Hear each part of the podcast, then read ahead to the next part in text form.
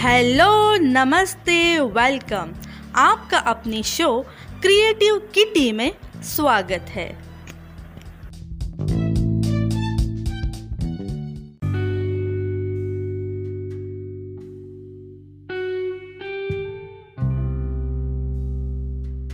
Friends, आज के इस एपिसोड में आप सभी का स्वागत है। आज के इस एपिसोड में हम बात करेंगे एक मोटिवेशनल स्टोरी के बारे में। तो चलिए शुरू करते हैं। बर्तन से पूरी तरह पहुंचकर खाना खाने वाले एक बालक के दोस्त उसका रोज मज़ाक उड़ाते थे। एक ने उस बालक से पूछा, तुम रोज़ाना बर्तन में एक कण भी क्यों नहीं छोड़ते? बालक बोला, इसके तीन कारण हैं। एक यह मेरे पिता के प्रति आदर है, जो इस भोजन को मेहनत से कमाए हुए रुपयों से खरीद कर लाते हैं। दूसरा, ये मेरी माँ के प्रति आदर है, जो सुबह जल्दी उठकर मेरे लिए चाव से खाना पकाती है। तीसरा, यह आदर मेरे देश के उन किसानों के प्रति है, जो खेत में भूखे रहकर कड़ी मेहनत से इसे पैदा करते हैं। इसलिए थाली में जूठा छोड़ना अपनी शान न समझे। खाना खाओ, मन भर, न छोड़ो, कण भर। उतना ही ले थाली में व्यर्थ न जाए। जय हिंद।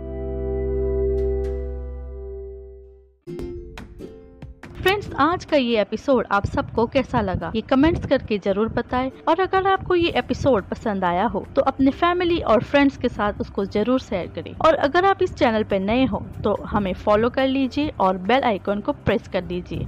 आज के एपिसोड में इतना ही। अगले एपिसोड में फिर मिलेंगे। तब तक के लिए friends keep in mind stay safe stay positive and keep smiling bye bye